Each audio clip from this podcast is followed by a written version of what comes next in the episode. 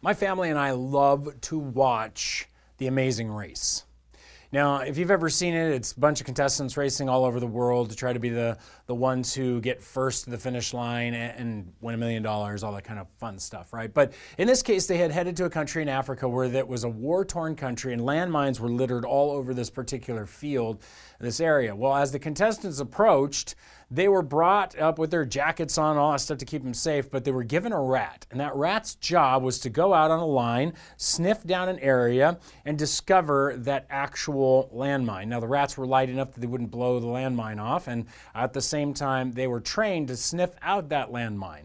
And so these contestants were able to do this, and it's amazing they were able to find some landmines and save people, right? So this is the idea of saving people's lives. Many people die in the midst of these landmines all over the place.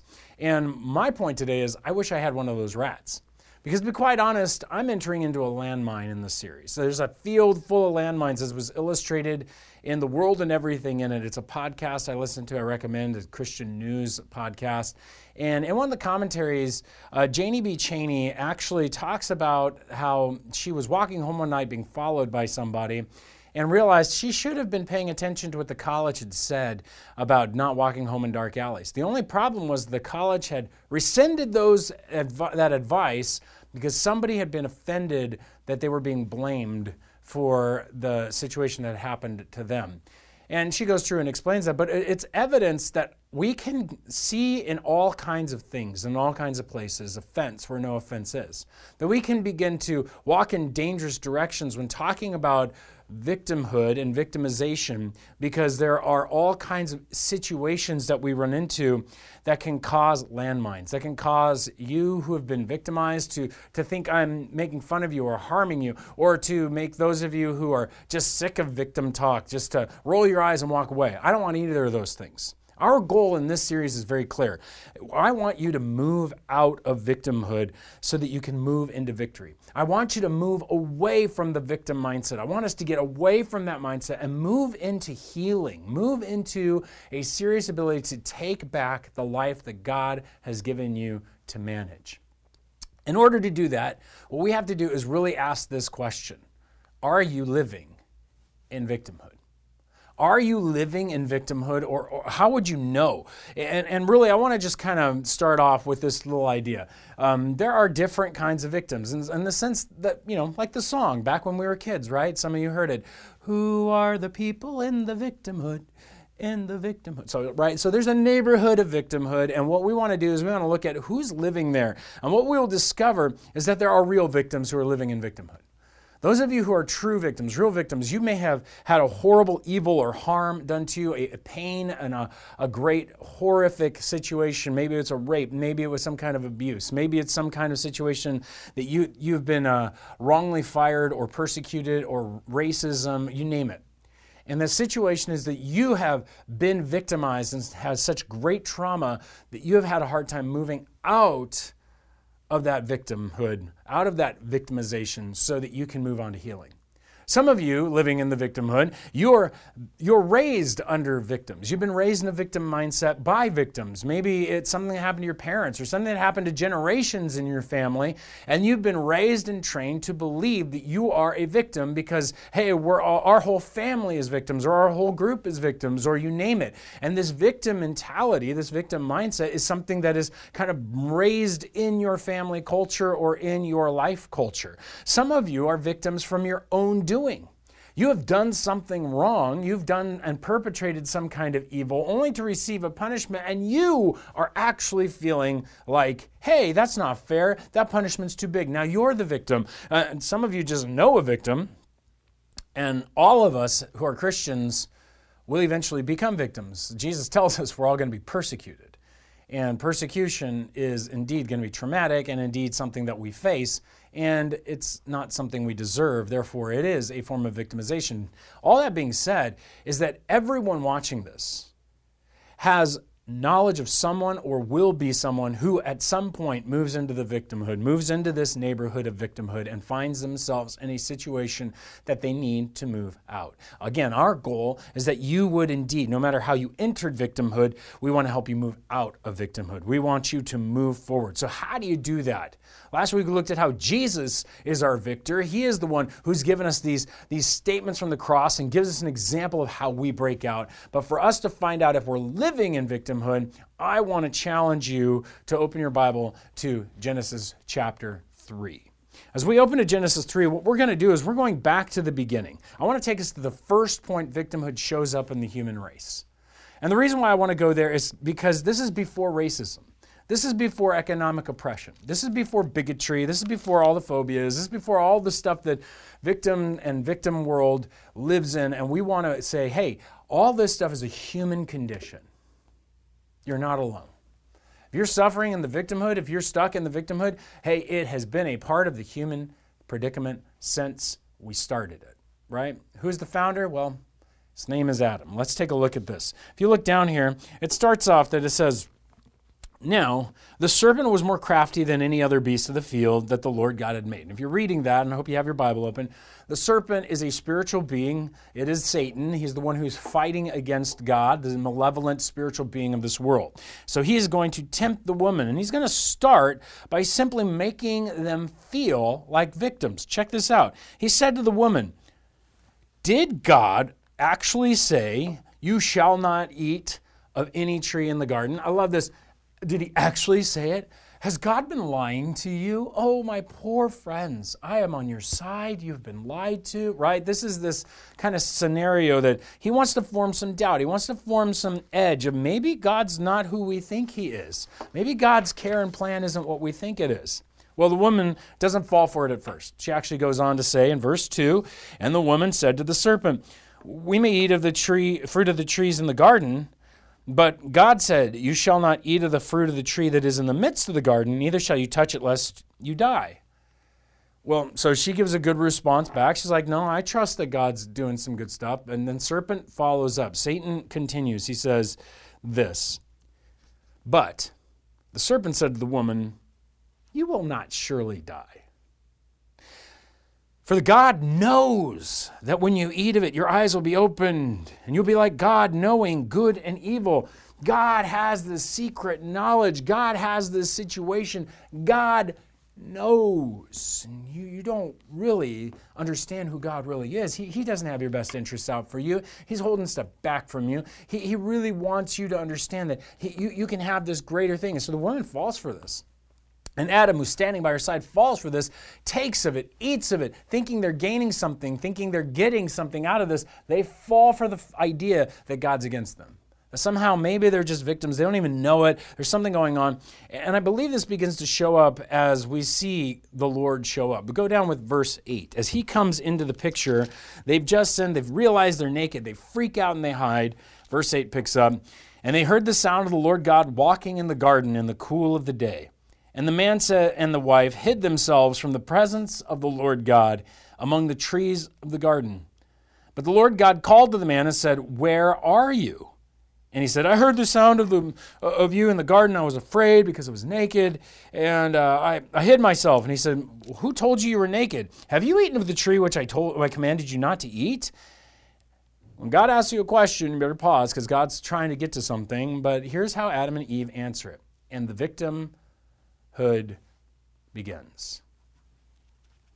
The man said, The woman who you gave to me uh, to eat, she gave me the fruit of the tree, you know, and I ate. And then the Lord God said to the woman, What is this that you've done? The woman said, The serpent deceived me, and I ate.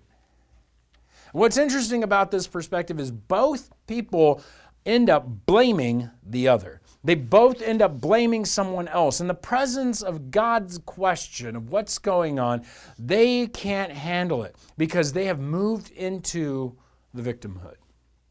Now, victimhood, and in this case is really uh, revealing something. If you're living in victimhood, what you're going to discover is that there is something deep down inside called shame and they feel this shame. When God comes forward and tells them, hey, what have you done? You have, in a real way, they know they've given God the middle finger. They've ignored his commands. They've said, God doesn't care about us. Satan's correct. When so suddenly now they are in a situation of shame where God shows up and they realize they're wrong. They don't know what to do, so they blame. And this is the point. In the victimhood, Shame makes us blame. When we're in victimhood, we're going to have shame and we're going to have to blame. We're going to have to blame someone else. Adam blamed Eve, Eve blamed the serpent, and on and on it went. But when we blame someone else for what we bring on ourselves, we actually are playing the victim. You get it? You, Adam did this to himself. He ate of it, but he's like, she made me do it. No, he had a choice. He didn't have to but he did. She had a choice and she chose poorly and she blamed the other one. No, we have to see that when we're in shame, we want to blame because we want to push off all the responsibility and all the guilt and shame that we feel. We see this in premarital, I'm sorry, in marital counseling, where two people will get together and they will blame each other for the problems in their marriage, not seeing what their own decisions were. And it's because they feel ashamed that they're even in counseling in some cases that sometimes they'll leave. And one person will say, I'm not going back to that counselor. Well, why? Well, he's obviously on your side. Shame, blame. And what happens is that we're not willing to take a step back and see that the blame we're placing on someone else is from something we caused ourselves when we play a victim. You're living in the victimhood if you desire that you want to blame someone else. Maybe we'll even blame shift for somebody else in our lives. We'll raise it up. Your child does something wrong at school. Maybe your kiddo has actually gotten a bad grade and you want to blame the teacher, but not your kid, not your sweet little precious puddums, right? No, you got to blame the teacher because the teacher is the one who did this or that or not. and this this is kind of that blame shift because we're ashamed our kids got a bad grade or we're ashamed our kid did something wrong at school etc., etc. You know, here's the thing though. You may be a true victim stuck in victimhood and you're like look i know somebody did something to me. I know they they they did i'm not blaming them in the sense that they didn't do something. They did it and i agree with you. Here's the thing though. There is still a sense in victimhood that you blame someone because if you're a true victim often the shame blames you. I can't tell you how many people i've met whose when whose parents got divorced and they wondered did it was it something that they did?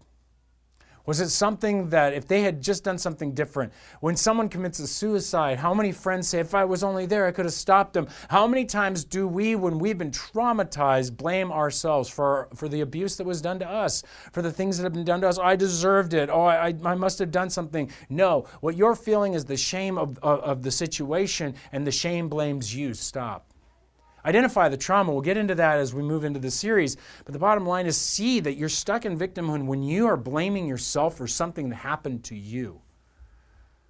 But if you've caused the problem for yourself and you're not a victim, but you're blaming someone else because the consequences, that's a different story. In either case, I don't care how we got into the victimhood, I want you to see is there shame? And if there is, if you see that you're blaming yourself or blaming somebody else, or you just feel a deep sense of shame, about some scenario, you're probably stuck in victimhood, it's time to look for a way out. Let's move forward from there because what happens if we stay in the victimhood is that it, it can grow into worse things. Um, what happens in this in our story here is that this victimhood didn't stop with Adam and Eve. It actually went on to the children and continued growing throughout humanity. And we see that especially in the children as we move forward into Genesis chapter 4. So flip one page over to Genesis 4, and we'll see as this uh, catastrophe continues. Adam and Eve finally um, come together and they have a child in verse 1. And Eve conceived and bore Cain now saying, I have begotten a man with the help of the Lord. And so Cain is on the scene, and then she has another son, Abel. Now, this is not immediately after they're born. These aren't like two little prodigies run around on the ground as little babies, uh, making, uh, making gardens and stuff like that. These are adult men who've lived a long time now, far past the, um, the age that we see initially. And as adults, they're starting to bring their worship to God and they're engaging in worship to the Lord. In the middle of that, says, in the course of time, notice time has gone by, they're far older, there's lots of human beings now. It says, Cain brought the Lord an offering of the fruit of the ground. And Abel also brought the firstborn of his flock and their fat portions. This gets interesting because notice what happens. And the Lord had regard for Abel and his offering, but for Cain and his offering, he had no regard. So Cain was very angry and his face fell. He, he gets sullen, kind of gets like just grumpy. It's like, I can't believe God wouldn't give me that. And I wonder, I wonder if what Cain is struggling with is something that grew up around him. See, what we're seeing here is this guy has such a small thing. God just says, no, no, no, no, no, no. I, I'm going to accept Abel's, but not yours, Cain. And Cain gets all hurt. You know, he gets all mad about it over something that honestly can be changed, something can be adjusted. But here's the thing about being in victim, the victimhood. In the victimhood, all offenses, all little slights are victimization. They're not major traumas, but it's just a little thing, just a small thing. Like Cain's thing here. It's, it's not a big deal. You're just like, yeah, it is. It's an offering God. No, no, no. You got to understand, I think Cain was raised in a situation where he was a tiller of the soil and he saw the garden. You know, he probably heard dad's stories and mom's stories about what was like in the garden. Next thing you know, here's Cain and he's going like, this is not fair. You know, God kicked us out of that garden. I mean, uh, you guys were deceived. Maybe Cain had this mentality about God because we know in Hebrews, when he gave his offering, he didn't didn't come with faith in God. So he's bringing what he wanted to bring because he needed to. And so God looks at us and says, No, no, no. But it wasn't a big deal to get all hurt over and offended and angry and sullen at his brother. In fact, God tells him this the Lord said to Abel, He said, Hey, or Cain, hey, why are you angry? Why has your face fallen? If you do well, will you not be accepted? If you don't do well, just note, Sin is crouching at the door and its desires contrary to you, but you must rule over it. And what he tells him here very quickly and very clearly is hey, Cain, you got a choice here, buddy. Go back to what you were doing and do it right. Do it well. I'll accept you. I'm not rejecting you. But be careful because where you're headed, you're started down a road. You're starting in, in, this direction where you're acting like the victim, like something bad happened to you and you just can't stand it and God didn't accept mine. And he's like, no, calm down. Don't see this as a huge deal. But when you are in victimhood, man, small slights are big deals. And you'll keep bringing them up. In Proverbs, it talks about this. It actually says, whoever covers an offense seeks love. You can ignore the offense, you can put it down because you seek to connect. But he who repeats a matter separates close friends. He wants to bring it back up and deal with it there, keeps mulling it over and doing this stuff. Man, he's ready to divide people up. What we see in this case is in victimization. When you're in the victimhood, you find yourself stuck in all these small slights being offenses and being victimization. And you need to stop for a minute. This is common in our outrage culture to see somebody post something opposite of you politically and you're just like, oh, you hear somebody talking and says something horrible. Maybe they say a racist comment and you overhear it, but it's not aimed at you. That's not our job to jump in and take that as the ultimate offense and stuff. That guy's heart needs to be dealt with, but let somebody who knows him deal with him and let's begin to work on these. Maybe you feel like you need to be the one who's inside everything. Well, here's the problem if everything offends you and everything is hurting you, you are too triggered. And I, I, get it. We love to talk about this, the joke, oh, trigger warnings and all this stuff. Look, if you're finding that you are easily triggered, the triggers are not there to harm you. The triggers are there to warn you you're living in victimhood and you need to get out they show up because they remind you of a trauma that you need to be healed from. They show up because they're reminding you of a victim mentality that you need to grow past. And so, what we need to do is not see the triggers as the problem and we need to stop everybody and, and be okay with where, no, we need to deal with what is hurting in the heart that causes you to jolt every time you hear it so that you can be confident in Christ and move forward. Now, also, there are times where it's just not clear. My friend Stephen talks constantly about the racial predicament that he'll find himself in, where as a Hispanic man, he will be in certain places and somebody will be rude to him. And he doesn't know whether it's they're rude because he's Hispanic and brown, or they're rude because they're having a bad day, or they're rude because they're just rude. And so, this racial predicament, he sits there and he finds that there are plenty of people ready to tell him it's all racism. He says there are plenty of people to tell him it's never racism. But he says neither of those are helpful. I have to know this person, I have to engage in whether that was something or not. And what he's found is a lot of people are just ignorant. Sometimes they're just have a bad day, but ignorance is one of those pieces that exists in our world. They just don't know it. They were raised in a culture that was different, and they just didn't realize what they were saying was offensive and rude. And this is where grace and peace comes in and, and the ability to not try to grab somebody's speck out of their eye when you got a giant log in your own kind of thing, right? We want to we want to watch our hearts. These predicaments are real. These situations are difficult to adjudicate, but we need to be a little bit calmer, step back, and think through them carefully because otherwise we wind up li- living in victimhood where everything's offensive and everything's triggering and everything's angering and everything's of suffering and trauma again. No. If that's you, if you're feeling some of those kinds of things, maybe I'm even taking you off with this sermon. It's a good indication that perhaps we need to move on to a healthier life, move in to victory and not into victimhood. Now, because there's another danger. See, we already saw it with Cain. When we enter in, when we're in the victimhood, you lose responsibility. Cain was told, you have a choice by God. He says, Listen, if you do right, I'll accept you. If you trust me and bring your offering, I'll accept. But sin's at the door. If you want to follow him, you have a choice do better and, and follow me or go after sin. And what happens is that we wind up ignoring the advice given to us by others when we're in victimhood. Oh, no, man, I can't do anything. This is just, we're so grinding, we're so upset. Cain wouldn't own his own life and do what he needed to do. He was just so bent on the offense, so upset about his, uh, his offering not being accepted. Must have been something Abel did, something Abel bribed. He was so mad at his brothers, so upset about everything. And I get it, they're brothers. Brothers get mad at each other, but this goes ridiculously too far. And what happens is now Cain has all these choices, but he only sees the one, and he only wants the one. And so he only thinks he has one choice, and that's to kill his brother.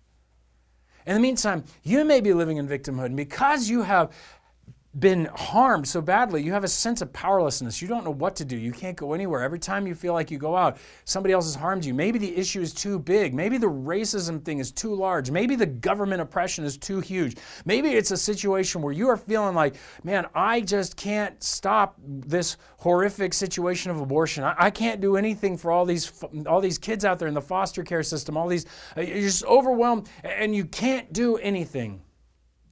You feel stuck. You're just lost in your responsibility. And again, what I mean here is that you've lost the management of your life. When you've lost responsibility, you've lost the options in the management of the life God gave to you.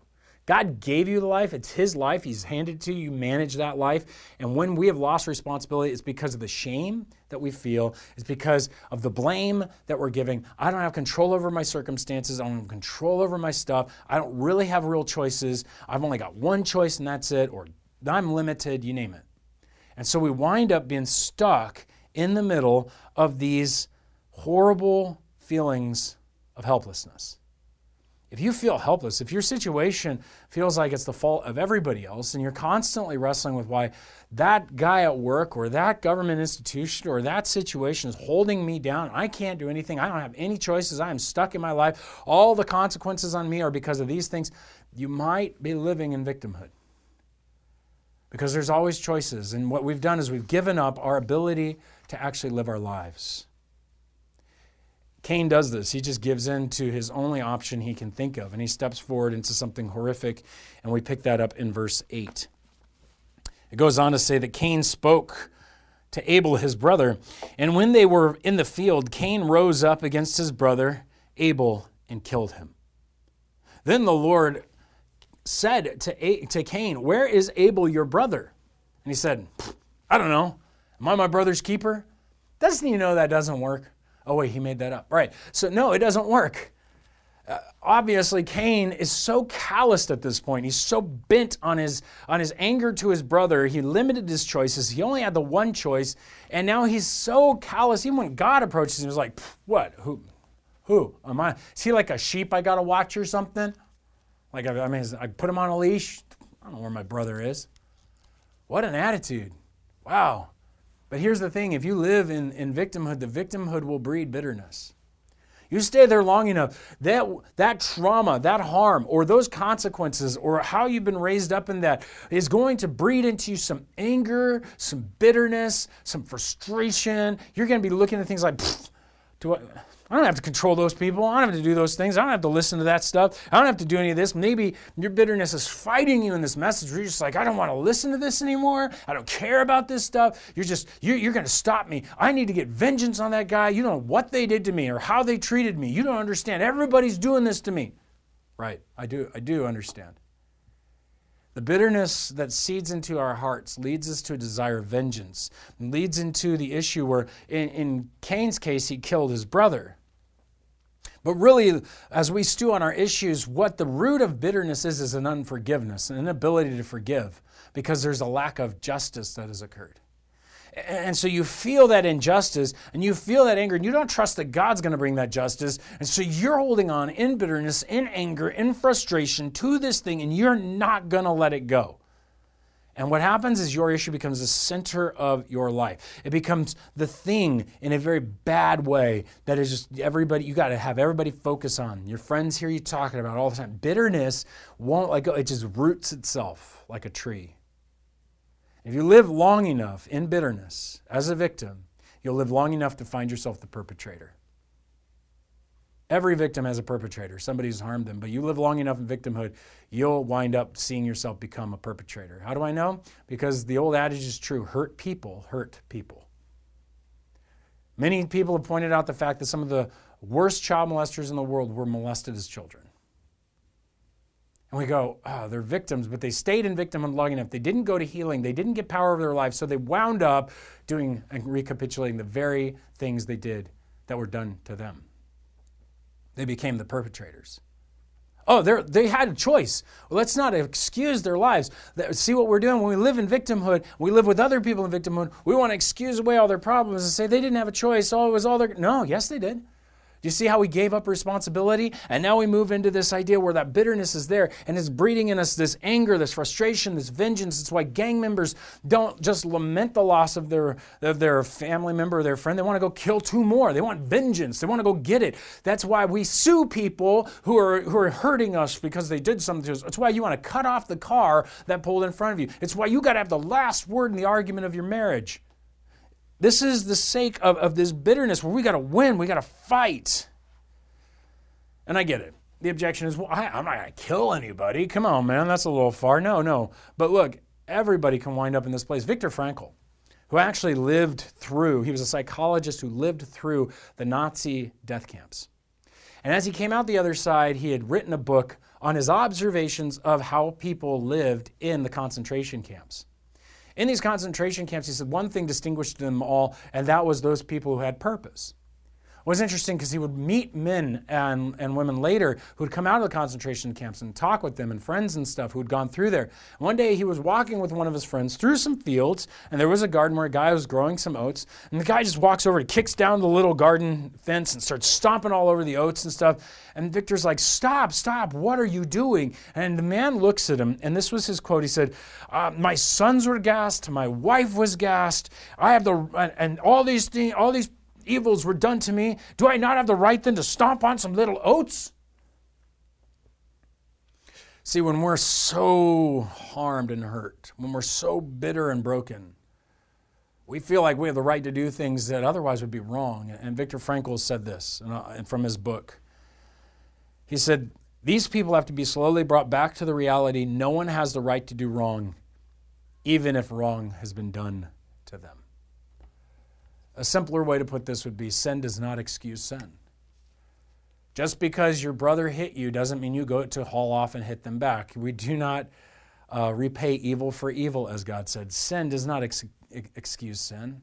This is why, honestly, I don't think it's the, we shouldn't rise up and riot over race. Sin does not excuse sin. It's why we don't rise up and, and, demand people to do things that are evil. We, we don't do petty lawsuits. We don't get up and, and shout at somebody and start a fight with them. We don't turn around and, and make further harm in certain in groups of people because we have the right. We've been so victimized. The church should never do this.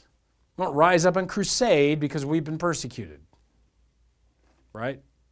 And so here's the thing sin does not excuse sin. There's a greater way. There's a greater way forward, and it's not in the victimhood. And so, if you're seeing that, I want you to realize what we're living in is that victimhood. And besides, even if you got vengeance, it will not really help you leave the victimhood. Because guess what? Cain got vengeance, didn't he?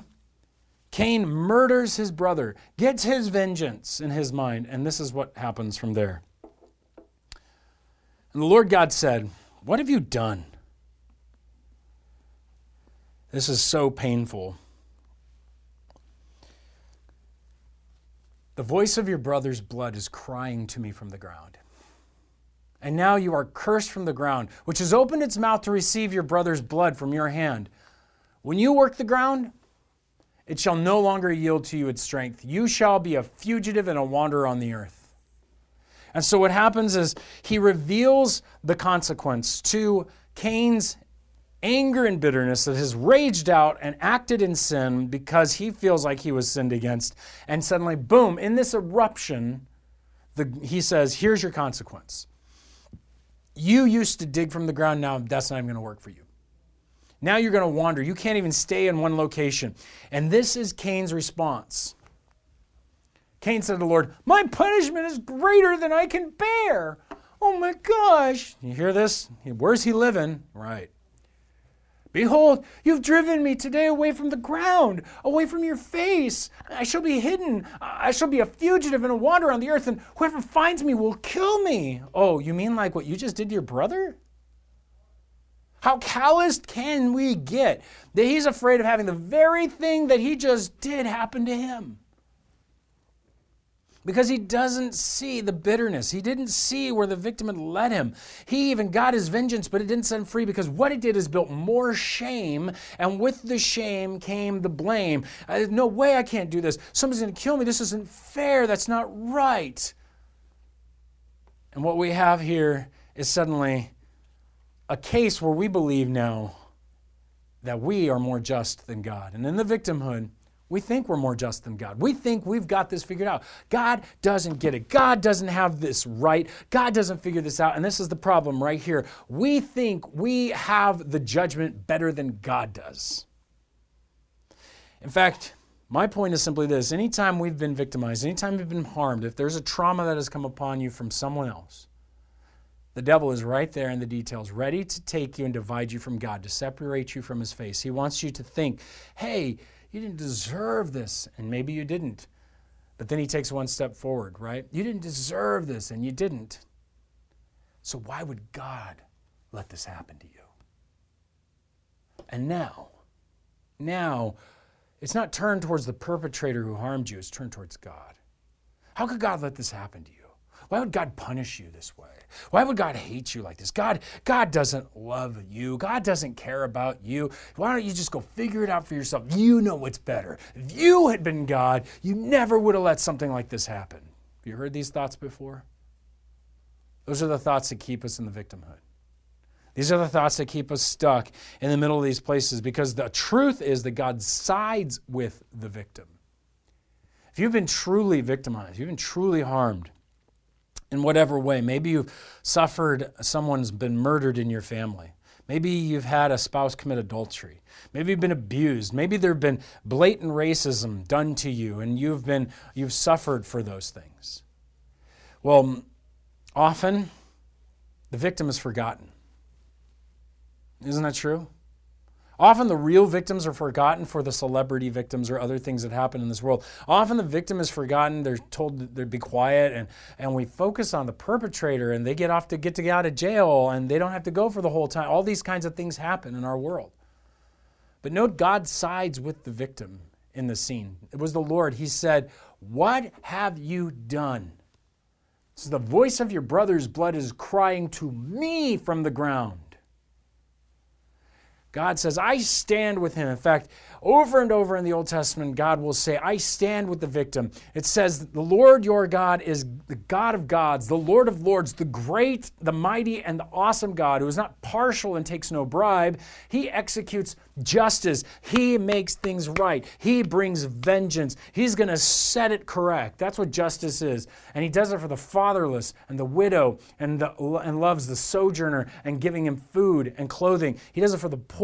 He does it for the aborted children. He does it for anybody who's homeless. He's going to do it for anybody who has been marginalized, who's been victimized, who's been oppressed in our world. This is the list. God stands with those of you who are victims, but not to stay in the victimhood. He was so clearly standing with you that God became a victim. God identifies with you who have been truly victimized by telling you this He indeed knows he was victimized. He became a human being named Jesus Christ who went to the cross. And on that cross, he suffered and he died a brutal, horrific death that he did not deserve at the hands of the Roman army. And he did this so that you and I would be saved. Maybe you're sitting there and you have shame and you're blaming yourself. God doesn't blame you.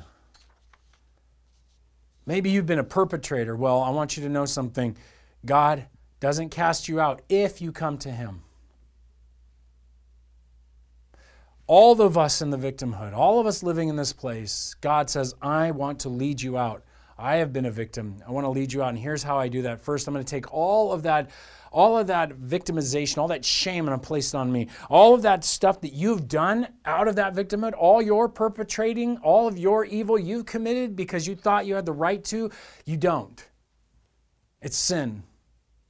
But I love you too much, and if you will come to me, I will let you out. Because when he was victimized, it says this that Jesus, for our sake, God made Jesus to be sin, who knew no sin so that in him we might become the righteousness of God. What God wants you to do is be those who walk rightly with him and rightly in this world. What he wants you to do is to find healing, to come to him, to first be forgiven from how we treated God and how we treated those made in God's image.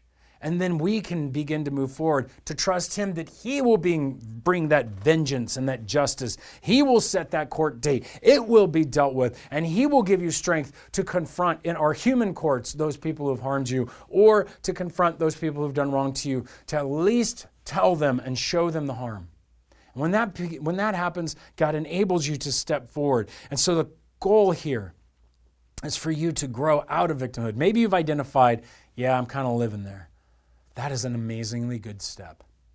Let's move out. Let's move out of the victimhood. Let's move into victory. God has given us a way. And so it can be done. How do we do this? Well, um, first and foremost, I want to give you a couple things. Number one, maybe you need to take a healthy step into CR.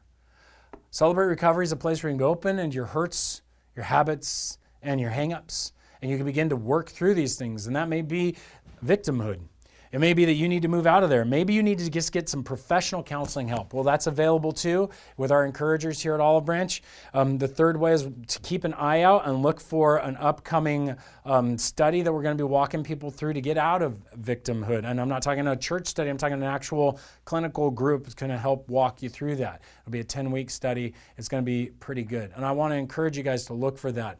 We'll have more information as the series goes along. But finally, keep coming back for the series as we begin to walk through these various things. We're going to begin a journey now to kind of identify how to break out of victimhood. If you're there or you know someone's there, or you might end up being there one day, I think this is good information for us all because we need to move out of the victimhood and into victory. Let me pray for you. Father, I just want to lift up those who are watching this right now. And I want to ask that if you would convict those in, who need to move out, that their first step would be to receive you.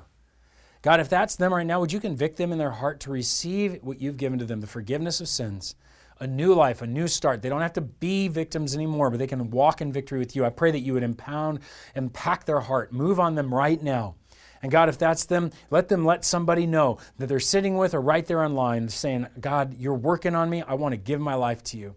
Otherwise, Lord, help all of us as Christians who are sitting in this victimhood to come out, to live lives, to take back the responsibility you've given to us so that we can live for you, to love, live, and share you wherever we go. I pray this blessing over our church. Use them, I pray, in Jesus' name.